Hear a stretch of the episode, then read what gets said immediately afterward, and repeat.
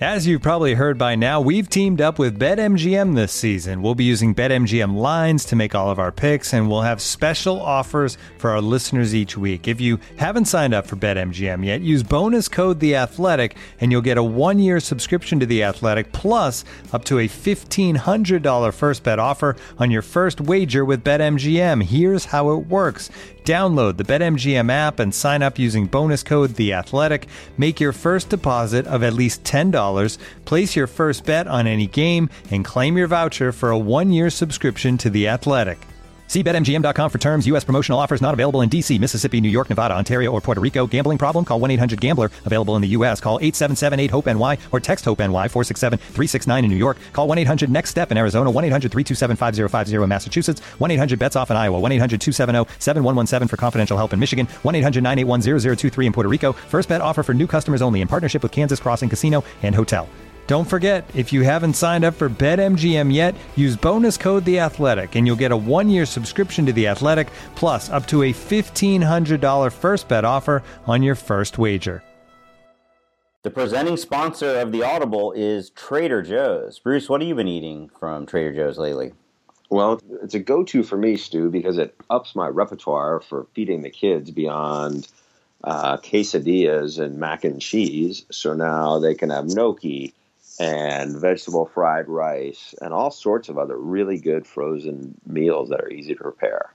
Love the vegetable fried rice. Whether you're looking for snacks for game time, steaks for the grill at dinner time, or sweets for any time, check out your neighborhood Trader Joe's for the best values on the best tasting stuff every day.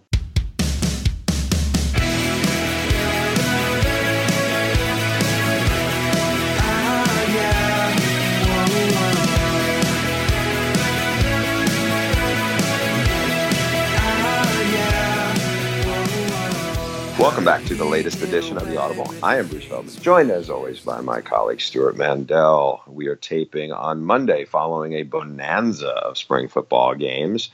We are going to dig into all of that. We're also going to be joined a little bit later by our colleague from Fox Sports, Joel Klatt, who is working the draft this season for a joint venture that's going to be between Fox and NFL Network. And Joel has also bounced around and been to Texas and Ohio State. And so we're going to get his thoughts on college football as well as some of the old college stars trying to transition to the NFL. But Stu, uh, I know you were DVRing games. I know I was pretty riveted to some of the stuff that was going on on Saturday. What do you want to talk about first? I think what I want to talk about first is that I just remembered that in last week's podcast when I was talking about my visit to Clemson, and you were so sure on Kelly Bryant. I was so sure on Kelly Bryant, and you were not. And then, but what I could not have anticipated was what a legendary spring game debut the freshman Trevor Lawrence would make. He throws a 50 yard touchdown to another budding star, Tee Higgins, who's looking to be their go to receiver this season. Basically, he went up there, and I know it's a spring game, you're not supposed to read too much into it, but he went out there and looked great, and Kelly Bryant stunk up the joint. And now I think because of that, it's going to be a tougher situation for the Clemson coaches to handle. I'm sure they're going to give they're going to be loyal and they're going to give Kelly Bryant every chance to hold on to that job. But what do you do the first time he struggles, knowing that the fans have all gotten a taste of this fantastic freshman? I think you're overselling it a bit too much. Legendary for any spring game is a bit much. He completed some long passes. That's great. I, I, think the bigger concern, and this is what I, you know, some of the thing I was kind of referencing in the last podcast, Kelly Bryant missed some open receivers downfield, and that's the part that would give me pause. Just that that's a big factor in the in the Clemson game is is to hit those deep shots. I mean, Deshaun Watson went for him. He didn't always hit them. Sometimes they got picked off, but a lot of times they did, and that just was such a vertical weapon. So we'll see. I think the point you're bringing up about the potential pressure on Dabo Swinney and that staff is an interesting one. Although if there's anybody, you know, Dabo Swinney's won a national title. I think if uh, you know, with the you know rare exception of a few other guys, obviously starting with Nick Saban, I don't think they're going to get sucked into pressure and what fans think. But it does make it a little bit of a more delicate situation as it's going forward. You know, I think they have a couple options there. You know, Hunter Johnson was also like a five star guy who's very talented. it'll be an interesting storyline to to watch because this like I didn't think you know uh, Kelly Bryant was good. I didn't think he, this is not Deshaun Watson track record wise. So I do think that there is going to be a battle that probably will be waged throughout the course of the year.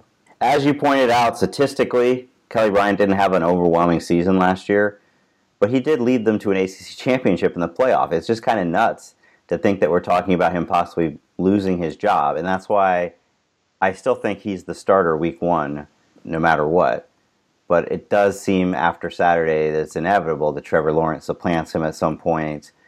You know, you said I'm making too much out of a spring game. Most of the time, I think that's true, but I don't know. I'm reminded of when Jameis Winston went out and put on a show in, in Florida State's spring game, and Jimbo Fisher just kept saying that it was still a battle between him and Jake Coker. And nobody believed it because they because they'd seen it with their own eyes. So but what's yeah. different with that with that Stu is Jake Coker wasn't the starter, hadn't led them to a playoff. I mean, I'm, I feel like I'm talking a little bit out of both sides of my mouth, but I think that in that case you had two guys who were battling for a vacant job. In this case, you have another guy who's got to overtake them, and we'll see. You know, like I, I guess it's good. This is going to be a fun one, just like you know, there's a handful of other ones. Certainly Alabama, certainly Ohio State that are going to be very intriguing to see what they do. Okay, so what what stood out to you in some of the other spring games? So I watched Ohio State, which I'd spent you know a few days around Ohio State. Feel like I have a pretty good feel for that. You know, I thought all three quarterbacks were kind of as advertised there.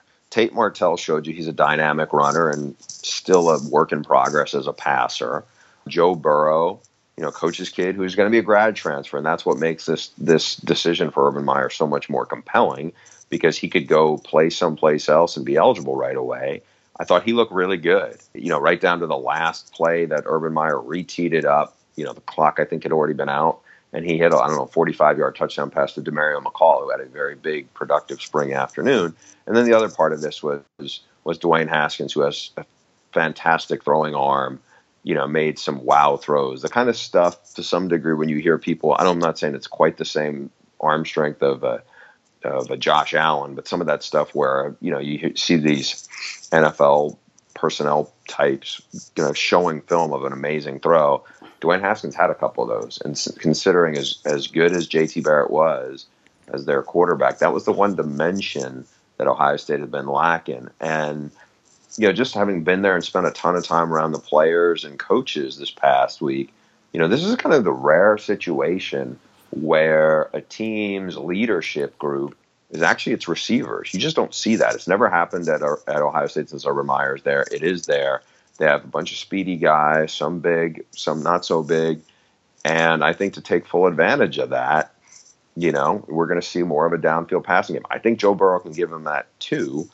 But, you know, Urban Meyer sounds like he's going to make some kind of decision. The staff is, at least he and the staff, relatively soon. I thought that was was worth checking in. And you saw a bunch of other talent, you know, flashing. Chase Young, who was a former big recruit, who the guys around the program said he's, you know, the light has really come on for him.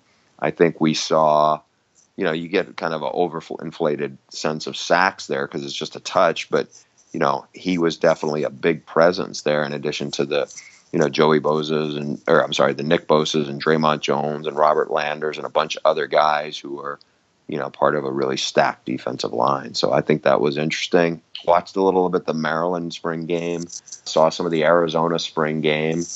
What other impressions you have besides Clemson? Did you get a chance to see some of those other ones? Not a whole lot. I tried to watch a little of Stanford's, but it didn't because all their quarterbacks are injured. Uh, and they were playing with Richardson, who was a walk-on, who they just made gave a scholarship to finally. You know, Bryce Love wasn't playing. It was hard to get much of a read on things there what did you think of Florida? Basically, turned their spring game into a free for all. Like former players were coming out and playing in it, and it was. It sounds like it was a lot of fun, but it wasn't really much of a preview at all of what their 2018 team might look like. No, but if it's fun, considering all the kind of ups and downs that that program has had, it's not been Tennessee like chaos and and and you know depression, but it's been a lot of angst, and so that that they spent the day having fun. I don't think that's a bad thing. I want to get back to Maryland for a quick second. You know, I watched it, and for a minute, I was like, "Oh yeah, Matt Canada's here," and because you could see it, because there was all the motion and guys on basically on jet sweeps and different things. And, you know, they didn't have either one of their two starting quarterbacks who really lit up a good Texas defense last year. Those guys are still recovering. So you had Max Bortenschlager still in there. And, you know, it's a little different offense for him. You know, Ty Johnson, the running back, still there. I, I think they're going to be an interesting team to watch. Their schedule really tough, and they're in a, the toughest division right now in college football. But I am curious to see how the Matt Canada experiment, I don't even, it's not really fair to call it an experiment, is going to work as they transition into that. Like I said, those two quarterbacks that were injured this year, they're really good. And I think they're probably better fits for that than what Matt Canada had at LSU, you know, in terms of a trigger man. I think Maryland could be sneaky good. I did watch a little bit of it, and I remember seeing a stat that 98% of their rushing is back, including Ty Johnson, who a lot of people may remember from that first game last year against Texas. I remember thinking like, what, what, who is this guy? He's so fast. And Maryland fans are like, where have you been? He's been, he's been doing this for three years. It's a tough division. You know, it's going to always going to be tough for those. So, so what's sneaky good? I mean, I think it's going to take a lot for them to get this to get to a bowl. Really? Yeah, I, mean, I felt like they were headed that way last year until all the quarterbacks got hurt. So why couldn't they be a seven and five or eight and fourteen this year? They could. I mean, uh, the reasons why I would say they couldn't be that um, is because that division is so loaded. I mean, you don't. If you're them, you do not get the opportunity to miss them. I mean, this is their this is their schedule. They open with Texas. Now they beat them, but that's definitely not a not a, a sure win. I think they'll win the next two at Bowling Green, Temple, then they play Minnesota. Let's say they win that. So are you going to give them the Texas game? You know, I, I'm inclined to give them the Texas game. Because, it's home, so okay. Yeah. So then they're four and zero. Oh. This is where it gets rough, though. At Michigan, I'm not giving them that game. Rutgers, then hey, they're five and one. Then they go to at Iowa. I'm not sure they're gonna. I don't think they win that game. Illinois, let's say they win that. So now all of a sudden they're six. They got six wins. The rest of the stretch is pretty brutal. Michigan State home at Indiana. Eh. Ohio State at Penn State. I mean, if everything goes right, you're giving them Texas, you know, we're giving them Minnesota, we're giving, you know, then it's a seven win season. I mean, granted, maybe the, maybe they'll pull off an upset and knock off Michigan State at home, but I just, uh, you know, I just don't like those odds just because I don't I don't see a lot of you know that division is so top heavy.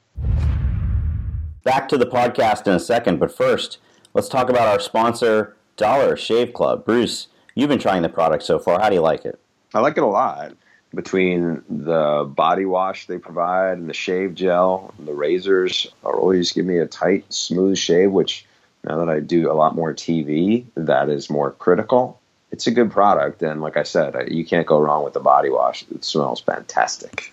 I love the Dr. Carver's shave butter. It is fantastic. It goes on clear so you can see where you're shaving. And since Dollar Shave Club delivers everything to you, you don't have to set foot in a store, wandering the aisles, hunting for razors or shampoo, body wash, toothpaste, none of it. You got to admit, Bruce, it's very convenient when it just shows up at your door. Yeah, you can't ask for a more user friendly experience than that. So, guys, clean up your bathroom in your morning routine. Join Dollar Shave Club today for just $5 with free shipping. You'll get the six blade executive razor plus trial sizes of shave butter, body cleanser, and one wipe Charlie's. Then keep the blades coming for a few bucks more a month. Get yours at dollarshaveclub.com slash audible. That's dollarshaveclub.com slash audible. I wanted to bring up one other story. You know, not that we couldn't sit here and talk about spring games all day, but there was a really interesting story on AL.com on Monday morning. You remember when Nick Saban was looking for a new offensive coordinator, and there were reports that he might be interested in Hugh Freeze, and a lot of people are like, "No, no way, no way could he do that. Bring Hugh Freeze back on so soon after his downfall at Ole Miss." Well, it turns out he was absolutely ready to bring him on and Greg Sankey, the SEC commissioner, nixed it. What do you think about that? Well, I think he's interested in bringing him on the staff. I don't know necessarily, and I'm not sure it was in that role. Well, the report was that he would have been in the role that Josh Gattis ended up getting, yeah, co, OC so, receivers yeah, coach. I don't think. Let's say this. I think Mike Locksley you know, had the chance to go be the OC at another big school, I don't think he was not taking it for the opportunity to stay as a position coach. So from that side, I know where that was. I can say this: I read that story this morning, Monday morning, and I think a lot of it was spot on. I know of another offensive coordinator job, not in the SEC, that Freeze could have gotten, but there was resistance above the coaching staff to making that move happen. So, you know, is this a is this a hey, you can't do that this year and maybe next year? You know, when when the dust has settled, we'll see. I mean, Freeze is a I think is a really good football coach. I know he brings a lot of st- baggage with him because of the way he was fired and also because of the NCAA issues there. But you know his team, and he was the one of the driving forces behind the offense. You know, lit up the Alabama defense more than once, and they lit it up without Johnny Manziel. By the way, yeah, they had some good receivers, but it wasn't like you know this wasn't Johnny Manziel and Mike Evans. This was, you know, at one point was Bo Wallace, and then you know it was Chad Kelly's talented, but it's not like not talented like that. And they they went up against a really good team. So I could see why he was a commodity for a bunch of people. But at this point, you know, his reputation is what it is. You know, it was interesting. Well, first of all, according to the report, other SEC schools were interested in him as well. I don't know how far those got. But what's interesting is it wasn't necessarily the calls to the escort services that of why Greg Sankey may have been blocking this. It was the fact that, and it's a good point, how would it look if he showed up on another SEC, especially another SEC yeah. West team, in a season when Ole Miss is going to be banned from a bowl because of stuff that happened under Hugh Freeze? Like that would be a really, really uncomfortable situation. So, totally see why Sankey took that stance. It's frankly the kind of thing that Mike Slive would have done as well. I think. All that being said, though, would Hugh Freeze have a case? And we would need to bring in a Michael McCann or somebody to assess this. Does Hugh Freeze maybe have a case that he was basically essentially basically the SEC colluded with its schools to prevent him from getting a job. Like, can you legally blackball somebody like that? I mean, is that being blackballed, or is that a fact of you broke rules? There are rules against it, and it's not like we're going to waive those because of it. They're just holding firm to, I think, some of some of their policies. It sounds like. Yeah, and you're right. That's a legal. That maybe there's that a more legal question. It may you may get five different interpretations if you talk to five different lawyers. And they have they have a written policy that it has to be a, that if you had NCAA issues, it has to be approved by the commissioner. Then I think they're fine. I think they're in the clear. But if it's more informal, if it's like, hey, nudge, nudge, you might want to think about doing something else, Coach Saban. Yeah, he may have a case that he's being basically unfairly restricted from what kind of jobs he can get. Yeah. So if you're a betting man, Stu, where do you think Hugh Freeze is two years from now? Uh, I think he will be a. You said two years from now. I wouldn't be surprised if next year he's an offensive coordinator for somebody in the SEC. In the SEC, yeah. But okay. two years from now, is it possible he would be the head coach at I almost said Arkansas State. We've already been there, done that. A Sunbelt school. Once that, once all that stuff has that cloud has lifted. Maybe so. I mean, he's still relatively young, so I mean, time is on his side on that. I mean, how much, how much uh, image cleansing do you think he needs to do for the way he was fired? He's been trying to do that. I'm seeing. He has. Now, I somebody else I talked to in football about this last week and they said, well, the only place I think he's spoken at was Liberty University. And as this person pointed out, that's the same school that hired Ian McCaw as its AD, the the former Baylor AD. And so the image is like the the expectation, the the context of that was that's the only place you're going to speak at, and it's a place where Ian McCaw works. Maybe you need to go speak at places that are that maybe have a little more ethical resolve. I don't know if that was the way this was cast. I mean, I or think at some point he's going to need to go in front of a camera or talk to. Sit down with Tom Rinaldi? Yeah, sit down Tom. Although that didn't really work for Art Briles. I want to be clear. This is not an Art Briles situation. Yeah, it's not. It's not. Art Briles is what he got let go for you know, these were ma- you know, those were major issues where people are hurt. Hugh Freeze, you know, clearly, you know, hurt his family and probably some of the players and coaching staff that that trusted him on some things, but beyond that. So it sounds like you no. think that that will be the bigger holdup than the NCAA issues. I mean, we've seen other coaches. Well, let's say let's be honest. We've seen both of these things, right? We've seen coaches who had NCAA issues, who, as long as the show cause was over, if they're a good enough coach, somebody else will hire them. Bruce Pearl got hired at Auburn. I believe he still the show cause was still in effect. He couldn't recruit when he first got the job there, but you know he's such a proven coach. They went for it, and it has paid off. And then the other side of that, I mean, I would say what Hugh Freeze did might be in the same considered to be in the same realm as Bobby Petrino. Bobby Petrino took no time at all to resurface with a new job. So. I think the little difference with Bobby Petrino is, and, and again, and I'm curious what our what our audience thinks about this. Bobby Petrino, nobody ever had any, you know, nobody had ever imaged that Bobby Petrino was some great human being. You know, everything you ever heard from anybody in football was, this is not one of the best people you're going to meet, you know, who's in the coaching profession. And he wasn't putting it out there. I think what probably bit Hugh Freeze to a large extent is, you know, he was very open before this happened, and to some degree still after it happened, but about his faith and and you know, wear it on his sleeve. I don't know if it sounds cliche, but you know, he was out there with that. So a lot of people looked at that and said, you know, the kind of felt like they wagging their finger at it. And it was almost like it screams hypocrisy. Whereas you know, in the case of Bobby Petrino, it's just no. I don't think anyone ever saw him as as trying to portray himself in any light, and maybe that's unfair to categorize it that. But uh, no, I think. That, yeah, I think you're right. I think that I mean my main recollection is that after the Hugh Freeze, after he got fired, after all that stuff came out, I mean everybody was just saying what a fraud he is, right? It just this was the you know this was the ultimate example of a guy who was selling himself as one thing and was doing something completely different behind the scenes. Yeah. Well, we'll see how the, uh, like I said, I'm curious as to what our audience feels on that and, you know, what the uptake is going to be on it. It's, as I said, I think Hugh Freeze is actually a really good football coach when it comes to that. As I've said repeatedly, he is a phenomenal speaker in front of a group. He's as good as there is at that in terms of motivating some people and rallying them. So, you know, I think he will resurface somewhere. It's just a matter of there's going to have to be some buy-in beyond just the the head coach who who hires him or the AD who wants to hire him. It's going to have to have to happen above them in a way that it it doesn't register with other moves. He's an excellent football coach.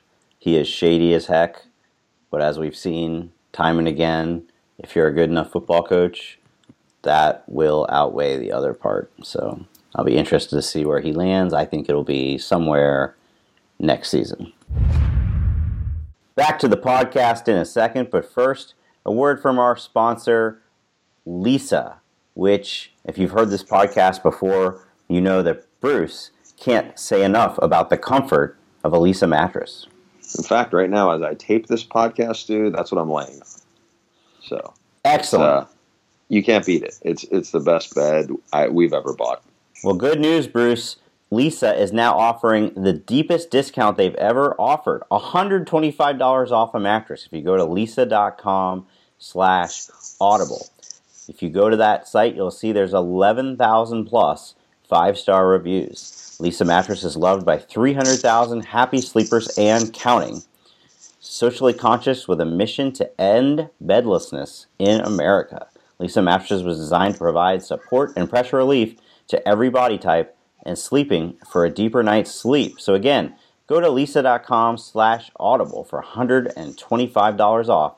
That's the deepest discount Leesa has ever offered. And now we're pleased to be joined by our old friend Joel Klatt. He is, as you all know, Fox's lead college football analyst. And, and this year, we're breaking some new ground here for the first time ever, you can watch the NFL draft on network television on Fox. Round one at 8 p.m. Eastern on Thursday, April 26th, and then rounds two and three Friday on the 27th at 7 p.m. Eastern. Joel, you were going to be all over it. How has this adjustment been for you? fun. You know, it's it's a challenge. Um, I've been, you know, I've covered the draft, albeit you know, a little bit from the outside in for for the last few years, and I think it was very similar. Stu, we, and I'll take you guys a little bit behind the scenes. Stu, uh, when we all first kind of arrived at FS1, he and I had a very similar experience, or at least that's why I remember our conversations, too. Because one day, John Entz, who's who's you know one of our basically two presidents, if you will, one of our bosses, um, comes up to me and he's like, "Hey, we don't have anybody to cover the draft." At FS1, and I was looking at him. I was like, "Oh yeah, that seems like a problem." And then it dawned on me, like, "Oh, he's asking me to cover the draft and be a draft analyst." So I just started dipping my toe into it about you know four years ago, and it and it has obviously kind of gone from there. But Stu, what I remember is is our conversation is he had a very similar interaction with you about being a bracketologist. Isn't that right? That's that's right. I don't think it was with him. excuse me, but it was Kent and Bardia where they're like, "Oh, you know how to do that? We could use that. Why don't you do that?" So right, that's how that right. happened. Exactly. So fast forward now a few years, and um, and yeah, I'll be a part of the the coverage next week. And I really, I'm so excited, guys. You guys know that I'm very much kind of a football nerd. I, I love being involved in the sport, diving into it, doing deep dives and the draft certainly allows me to do that even with uh, and this is what's very exciting with guys that are maybe under the radar and that's what i'm most excited for the coverage leading up is always you know with four or five stars but i can't wait to talk about some of the guys that you and i have all been covering for the, their last three or four seasons and get to showcase them to the world as they try to make their transition to the national football league so we want to talk draft with you, but we did have one college topic to bring up. I know you've been traveling this spring just like we have. Yeah. And one of your stops was Texas, a program that people have a lot of curiosity about in year two for Tom Herman. Where do you see that program? Yeah. So tell you what jumped out to me was, you know, I was down there last spring and, you know, there were just a couple of guys that were like, oh, you know, they're clearly really good players. Connor Williams was one of them. Malik Jefferson was one of them. And then there was just a lot of question marks. The wide receivers looked good, but hadn't really proven anything.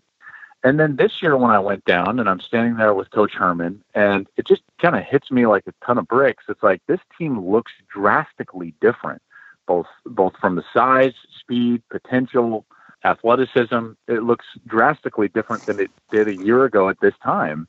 And and he and I had that conversation, and he said that there was no question that they are light years ahead of where they were a year ago. And I really believe, guys, pending the health of their quarterback, who I believe is going to be Sam Ehlinger and should be Sam Ehlinger, that's a really good football team. And I could see them competing for the Big 12 championship this year in his second year. Now, a lot of that, listen, all, it all has to do with health. And, and clearly, that game th- in week three is a big one against USC in terms of the momentum and so on and so forth. But this is a really good football team. They kept all their assistant coaches. They paid them a lot of money, including Todd Orlando and I think they could re- legitimately take the next step. I, I came out of there very bullish on Texas. That's interesting observation, and it kind of leads me to this. So one of the things that I think will help them, and certainly I think it'll help West Virginia, is you have some really good quarterbacks who are leaving that league, and yep. that's going to transition to. You and I both done a bunch of Baker Mayfield games and gotten to know him pretty well. I think we're on the same side of this of thinking how uh, dynamic a talent he is, just in terms of he responds great when the when the lights are bright and everything. And we've yep. seen, you know, all of us have been around Sam Darnold a bunch and Josh Rosen.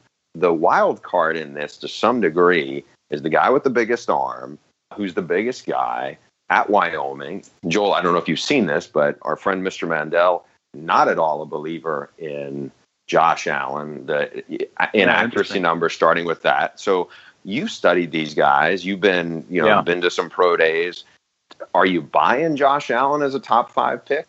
I'm gonna have to agree with Stu. Now I don't know at the level, so I, I don't know if I'm jumping into the snake pit there or not. But I, I have him as as the fourth of the top four.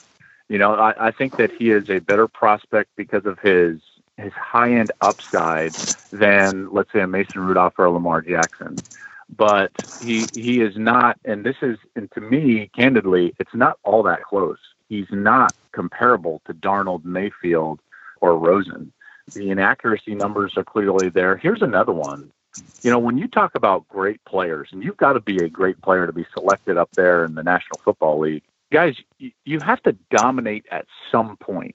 And we see guys that are not great players dominate at some point in some game. You can point to a game and say, boy, that, that potential is just through the roof. I'm sorry, but I can't find that game for Josh Allen. This incredible player in that conference versus that competition. And like, granted, there's some good teams in that conference, but you can't show me the game where it was just like, wow, that was incredible. You can't show me that. I mean, JT Barrett had those games going, what was it, 15 or 15 to end the game against Penn State on the biggest stage in college football uh, up to that point in October. There are guys littered in this draft that have dominated games, and you can't show me that with Allen. I think that even more than the inaccuracy numbers are what worry me. And and let's let's face it, when your best attribute by a wide margin is arm strength, we have seen that time and time again not translate to the NFL because the, the position, you, you succeed at that position with really three things the ability to anticipate, throw with touch, and throw with accuracy. Those are, are legitimately the only three things that all the great quarterbacks have they all have the ability to to do those three things at, at an elite level and those are the three things that he's generally weakest. So i don't want to be like heaping on him. He's a great kid. He's got a really high upside if he can develop those things but we haven't seen it yet. And therefore to me he's not in the class of the other three quarterbacks. Yeah joel the guy he reminds me of not in terms of as a like on film or anything like that but just in terms of people being so high on a guy almost entirely because of his physical attributes and and and people just completely overlooking the lack of college production was Jake Locker. And, I, and even Jake Locker had some big games over the course of his time at Washington, but overall his yeah, I was, was going to say yeah. he dominated some games too, you know. But on the whole, his completion percentage was very low. His his yeah. interceptions were high, and I don't know. People thought he would just get the NFL and they would fix that. And and my impression is that if you're not a very accurate quarterback in college, there's only so much they can do. Uh, it's only going to get harder. Yeah, accuracy is hard to fix. Yeah. There's, there's no question, and it's because it's a combination of those three things that I that I was talking about with you: the anticipation, the touch, and the accuracy. You know, your ability to anticipate has a lot to do with the your ability to to be viewed as an accurate passer of the football. And think of it this way: it's not like this guy is, you know, just some some prodigy that all of a sudden, you know, took the college football by storm he he was in California. He's not Carson Wentz, who grew up in South Dakota and was injured in high school and was overlooked, and that's why he ended up at a small school. This kid was from California, Josh Allen, which is a hotbed. If you're good in high school, you will be found in this state. There's no question about it. And It has to go to a junior college, and if you're good in a junior college, you will be found. I mean, look at all these programs. They take anybody and everybody from the FAUs. Although I mean, they'll find you. And he kind of had to hide out at Wyoming, and then all of a sudden, without any real production, people are just like, "Hey, let's watch out for this kid because he's got the same coach as Carson Wentz." Well, it's like, well, I mean, he's had all this time. He's never really dominated, and now all of a sudden he's going to be the quote unquote first pick. I just don't buy it. What What gives me a little pause is when you hear people say you know, oh, the talent around him was terrible. Well, the talent around him in 2017 may have been terrible. Last, the year before, he had like four guys on that offense who played in the NFL this past year and were on NFL mm-hmm. rosters. And it's not like. Including a know, wide we, receiver, if I'm not mistaken. Yeah, a wide receiver, a tight end, a running back, and a lineman. And it's not like, you know, we haven't seen David Fales lit up that league, you know, and it's not like David sure. Fales. I know arm strength is different here, but it's not like we haven't seen guys go into the MAC or I'm sorry, the Mountain West and shine, and then all of a sudden it's just such a you know, as Stu said, it's just such a, a big transition. What I'm curious about, especially from your perspective, which I think on the draft set is kind of unique this year, in that you cover college football the whole year round. Some of the other guys may do it from a scouting sense and whatnot, but you're in meetings, you're around it all the time. I'm curious, you know, you've been had your you know feet in, in you know mock drafts and evaluation in years past is there a guy or two that you're like, man, I'm way higher on this guy than a lot of my peers who are doing this? I'm curious to see how this is going to unfold. Yeah, it, it's interesting. When this first started, I felt like I was I don't want to say carrying the torch because it's not like you're grandstanding for players as much as you're you're kind of convicted with what you believe. Wouldn't you? You, you, guys know what I'm talking about? I mean, Mhm. you, you get that sense, right? And I felt like at the beginning of this, and even maybe some sometimes during the season, and you guys call me out if you think I'm crazy. I felt like like I was higher on Mayfield than most. You know, and there was always this sentiment that like, well, you know, he's not he's not that great of, of an NFL prospect. And I just kept coming back to like I was with Drew Brees in New Orleans for for a small time in an off season and there's a lot to him that reminds me of Brees. Now, some of the scouts think I'm crazy because he doesn't throw on platform and, and he's not anticipating tight window throws all the time because of the offense that he ran with Lincoln Riley, who provides a lot of easy throws, not just easy throws, but easy wins, one of the best game callers, if not the best play caller in college football. But I still see a lot of that in him. You know, he's, he is very accurate. He's he's accurate regardless of what's going on around him. So so he's one of the guys. A few other guys, I would say Rashad Penny is a guy that I'm really high on. Mhm. I have him as my number two running back, and a lot of the other guys are going with Guice or Jones or one of the two Georgia players, uh, Chubb and Michel. Michel, I, I I'm a big believer that Rashad Penny is a guy that can come in and do what you know what Alvin Kamara did or or uh, any of those guys. I, I think that Kareem Hunt, he's the type of guy that can get the ball 20 to 25 times and really fix a team's run game. So I think he's interesting. And then there's another guy who, just from from my standpoint, I thought my to myself, this guy is such a mismatch and and a quarterback's dream, and that's Mike Gesicki, the Penn uh, Penn State tight end guys, I think he's tailor made for the NFL. And there's so many other tight ends that are getting more love than Gesicki. And I get it. The guy can't put his hand in the ground and be a great run blocker. But but I'm sorry, like to, to me, Jimmy Graham has made millions of dollars and several Pro Bowls without having the ability to block anybody. You know, to some extent, that's really where the NFL has gone, at least for some teams. So if Gesicki can get to the right team, the right fit, I think he could have a huge career. Joe, I'm curious your thoughts on Sam Darnold and in particular what seems like a full circle cycle he's gone through over the last year, year and a half. Coming off that Rose Bowl and that breakout redshirt freshman season, he everybody was already anointing him the number one pick. Then last season, it seemed like he regressed a little bit. He was throwing a lot of interceptions, and the thought process then, and I remember you saying this on a broadcast, was he's he's not ready. He should come back for another year. But he did come turn pro, and now we're right back to everybody assumes number one pick. What happened? Yeah. Well, first off, I want to go back to because I, I did hint at that during a broadcast. You're right, and and that was born more out of more out of the history of the NFL and who succeeds and who wins Super Bowls at that position in the NFL, more so than it was an indictment on the individual Sam Darnold. And let me explain that real quick, Stu. If you do a little bit of a deep dive statistically, uh, with the quarterbacks that have won the Super Bowl that are currently playing in the National Football League, what you will find is that on average, those players generally start about 33 times in college. They're right up there in, in the 7,000, you know, to 10,000 yard range.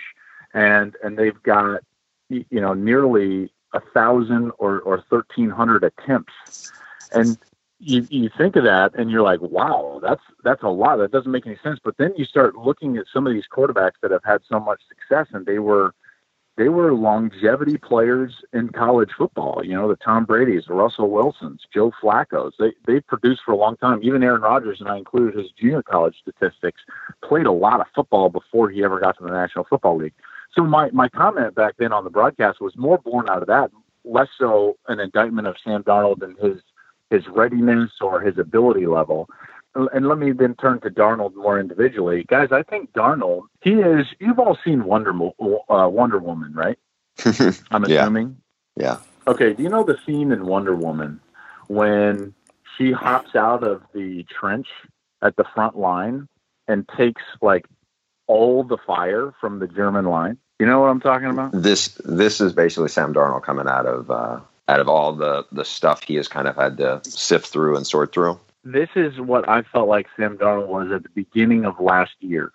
You know, we anointed him after the Rose Bowl, and because of us, my hype, your guys' hype, all of our hype in the media people automatically eh, on the fringe of the media said, "Well, I want to be the contrarian," you know. So where's the arrow that I can fire at this kid? Let's put a bullseye on his back. Let's put him under the microscope. And all of a sudden, all of the the vitriol and ire and focus and everything in college football went to him. Well, what it what, what it didn't do is go to his supporting cast, guys.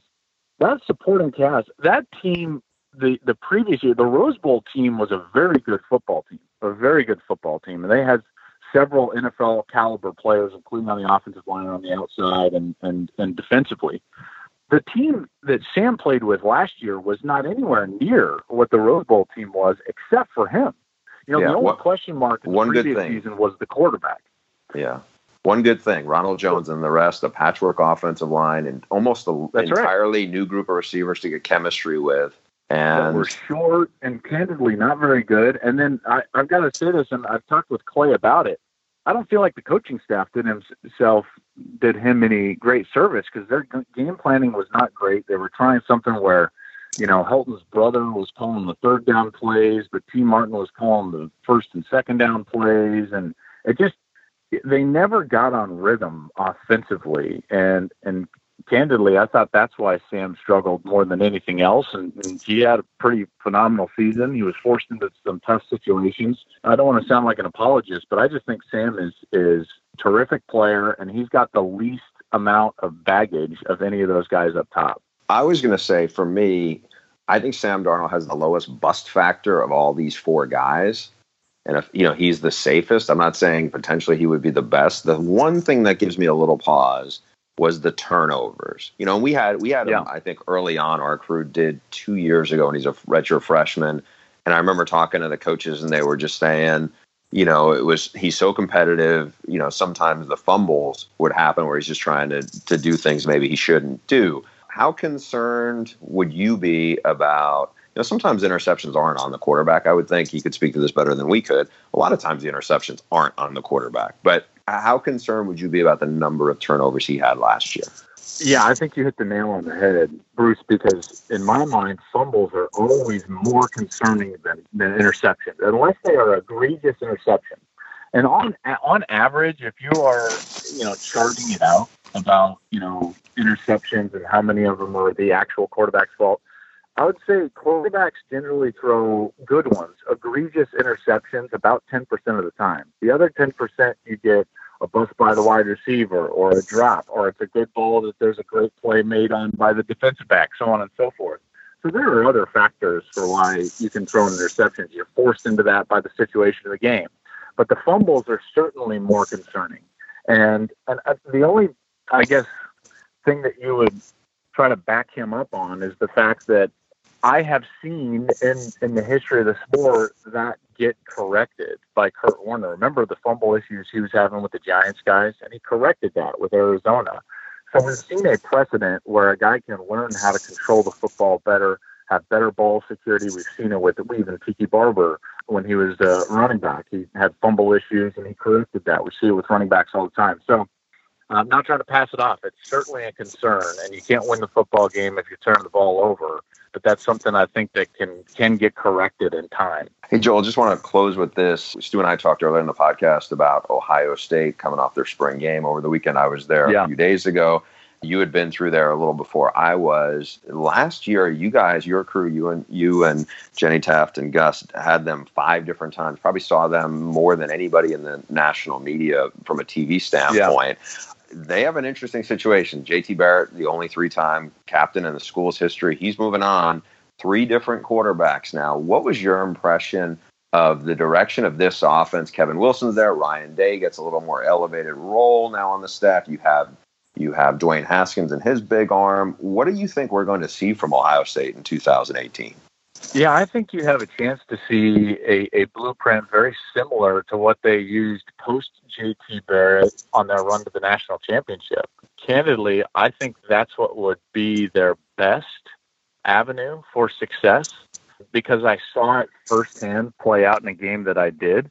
When when JT went down against Michigan, guys, they were down six in the big house, and Michigan's defense was rolling. They were backed up. I think it was second and long and and Dwayne came in and and their entire game plan changed to much more what it was in the Big Ten championship and then in the playoff and national championship back with Cardale Jones and Ezekiel Elliott. They were a downhill running team, and then they took shots down the field with a strong arms passer, outside the numbers, more down the field, and they got the safeties out of the run game and out of the run box. And all of a sudden, Michigan's defense, that defensive front that had been so dominant for nearly two and a half quarters, started to struggle because the safeties had to back up and respect Dwayne's arm and the speed that they had on the outside.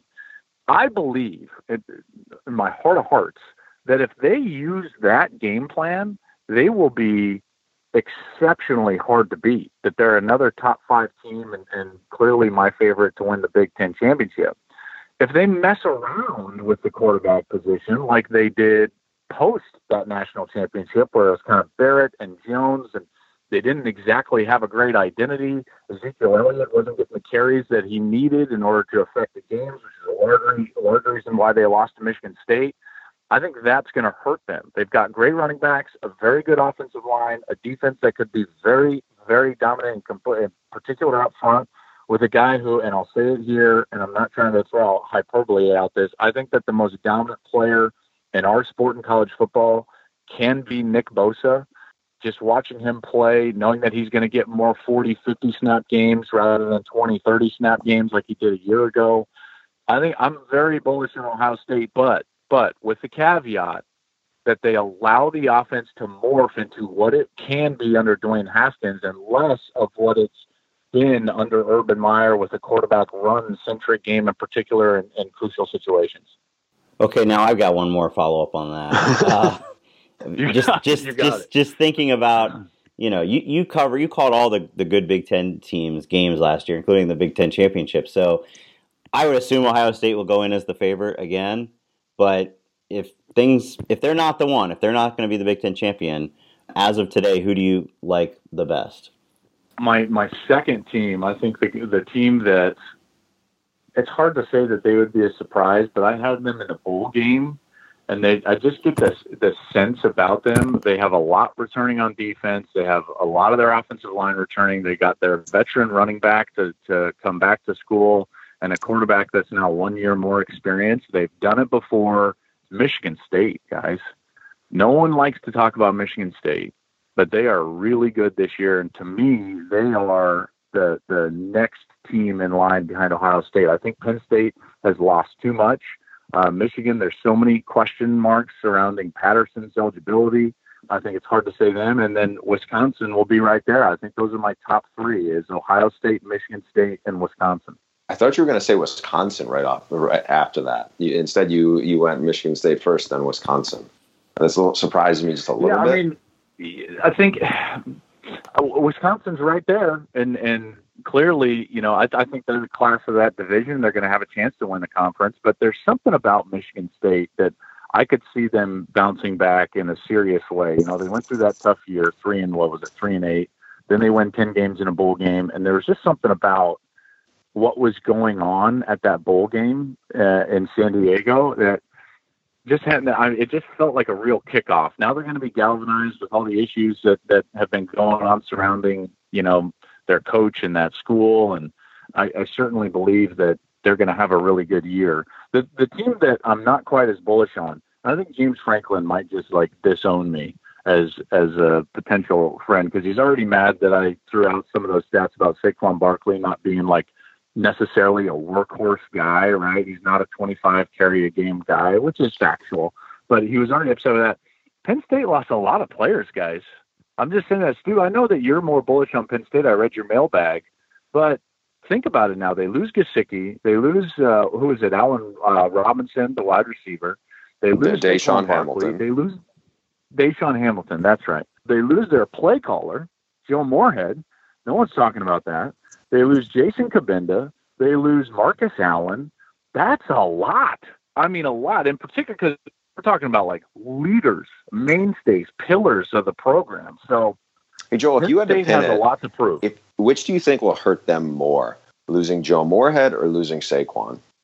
Well, I think you have to say Saquon because players play. But I, I will give this a huge but. that offense schematically was drastically different with Joe Moorhead in the last two years. And and the reason that you know that is not just film study. When you sit down and talk with defensive coordinators around the Big Ten, they will tell you that he was one of the most difficult to game plan for. He game planned it around a really bad offensive line that struggled immensely in run blocking, and he was still able to get terrific production for Saquon Barkley. He would pick Barkley in the pass game. He would get him all sorts of touches in creative ways. And and now I believe it's Ricky Rahne, who I grew up around. In fact, he was a quarterback at Bear Creek High School when I was playing at Pomona High School just down the road. So I've known Ricky for a long time, played with his cousin in minor league baseball. That's a big spot for Ricky, who's not been a play caller in his career, spent a lot of time at Kansas State, got a chance at Penn State, really good guy, hard worker, but he's a, he's got some big shoes to fill. I agree with all of that. I mean, you're right. I, I was pretty complimentary of them in the mailbag, but they definitely have questions. I guess basically we'll find out is Penn State as a program at the point where they can because right Ohio State loses that those the, the the list of players you rattle off Ohio State loses that every year and they're fine is Penn State at a point yet as a program under James Franklin where they can reload like that and in particular right. replace a really and he's recruited yeah. well I don't want to take that away from him you know like they're talented so and and the line that you had in the mailbag that was so correct was that this is going to be one of the most talented teams in the Big Ten. I, I agree with that. It's just a matter of can, can they put it together. So you weren't you weren't totally wrong, Stu. I wasn't trying to take a shot. Okay, no, I didn't take it as a shot, but it anytime you back up something I wrote, I feel much better about it because I know you know these teams cold. So this was fun. We should do this more often.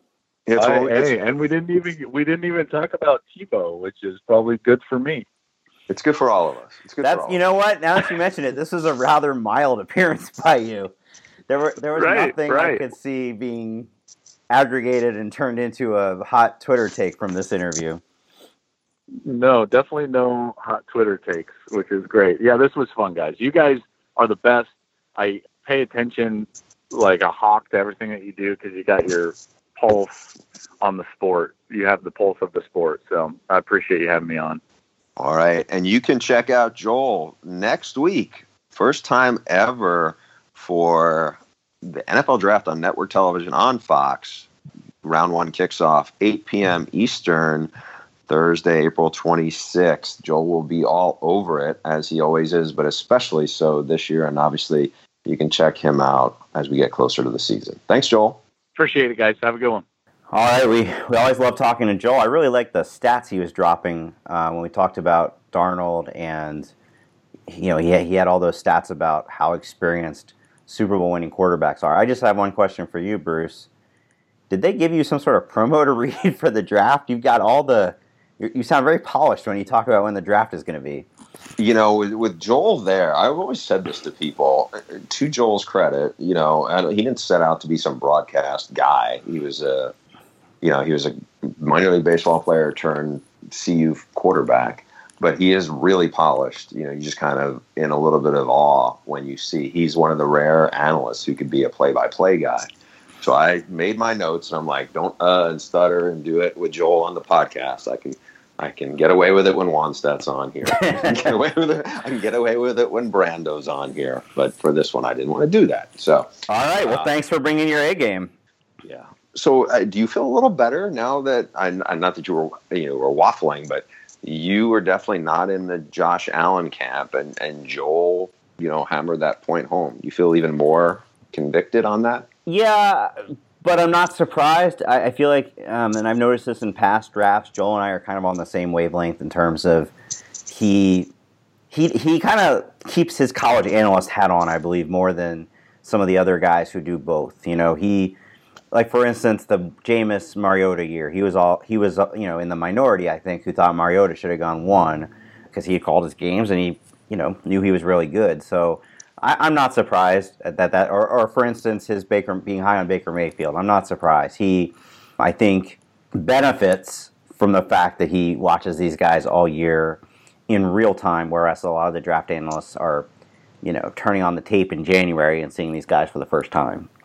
Yeah, I think there's that. I also think there's an element, and I forgot who exactly he said it about, but I think sometimes we we you know, and I would put you in this too, where we're around these guys. We're also talk to the people who play them, and so you get that added you know benefit of you know the you know rival coaches. It's not to say that the NFL personnel people don't turn over every stone because I think they do, but the NFL personnel people aren't necessarily the ones who are doing mock drafts. You know, it's you get there's so many people out there now who are doing it, and they can show you, you know, a couple of clips of Josh Allen that make you say, "Wow!" And sometimes that you know that clip of a wow, you know, I think there can be there can be good and bad of you know people can fall in love over some coaches tape at times, and I think with you know with his exposure having done, you know, not just one season. Usually, it's a couple seasons of these guys. Not to say he's done it, you know, with everybody, because certainly, you know, Fox's reach isn't isn't that way. It's not like he's doing Wyoming games, but I do think that perspective can really help, and can can. That's why I think sometimes we're all on similar pages with this. You know, I don't consume draft, mock drafts every day like you do. Where is Lamar Jackson currently expected to go? he it depends. You know, there's some teams that you know the Saints you hear like him, you hear the Patriots like him. I mean, he's he is as polarized, if not more, really than than Josh Allen. I think because a lot of people look at Josh Allen from that NFL perspective and like there's a chance he could be the first pick in the draft. Yeah, no, it seems like there's a pretty tight window in which Allen, I mean, whether he's the first quarterback taken or the third quarterback taken, he's still going to go really high. With Lamar Jackson and I know one of the big storylines has been that he doesn't have an agent and it's hard to line up visits with him. Like he he, I mean, I, I guess I asked you like, is there any thought that he's going to slip to the third round or something like that? I, I, my guess is that he could slip into the second round. I don't know if that'll happen, mm-hmm. but I think there's there's a possibility that look, it wouldn't shock me if Josh Rosen slipped. You know, because after a while, once you start getting to a run, there are some teams that don't need a quarterback you know, and so maybe Josh Rosen or Baker Mayfield slips out of the top six, and then all of a sudden, where do they end up? You know, and then all of a sudden it starts becoming you know, we'll be watching and we'll you'll hear it's like that's a thing. You know, remember Aaron Rodgers fell a long way, and that guy's. It, ha- it happens to somebody. It happens yeah. to somebody every year. I, I'm pretty sure the year Brett Hundley went in the fourth round, we went into it thinking he was going to go high second round. So you never know. That will make this year's draft more interesting than most. You know, oftentimes there's only two, maybe three quarterbacks who people think are going to go in the first round, but this year there's four or five. So that'll be that'll be uh, fascinating to watch. Thanks everybody. I know this was a little bit on the long side for us, but I think we crammed in a lot of good stuff both on spring football and the draft. We will bring back the mailbag next week, I promise. We'll see you next time. If you enjoy our podcast and you haven't subscribed yet, what are you waiting for? Subscribe to The Audible on Apple Podcasts, Google Play, wherever you get your podcasts. Leave a five star review while you're there. We'd like to thank our presenting sponsor for 2018, Trader Joe's. We'd also like to thank our producer, Nick Fink. Our theme song is Dangerous by Kevin and the Octaves. You can download their music on iTunes or Spotify. You can subscribe to my college football website, The All American, by going to theathletic.com slash the audible, where you get a 25% discount and a seven-day free trial. Follow Bruce at Bruce Feldman CFB on Twitter. You can follow me at SL Mandel. See you next time. We'll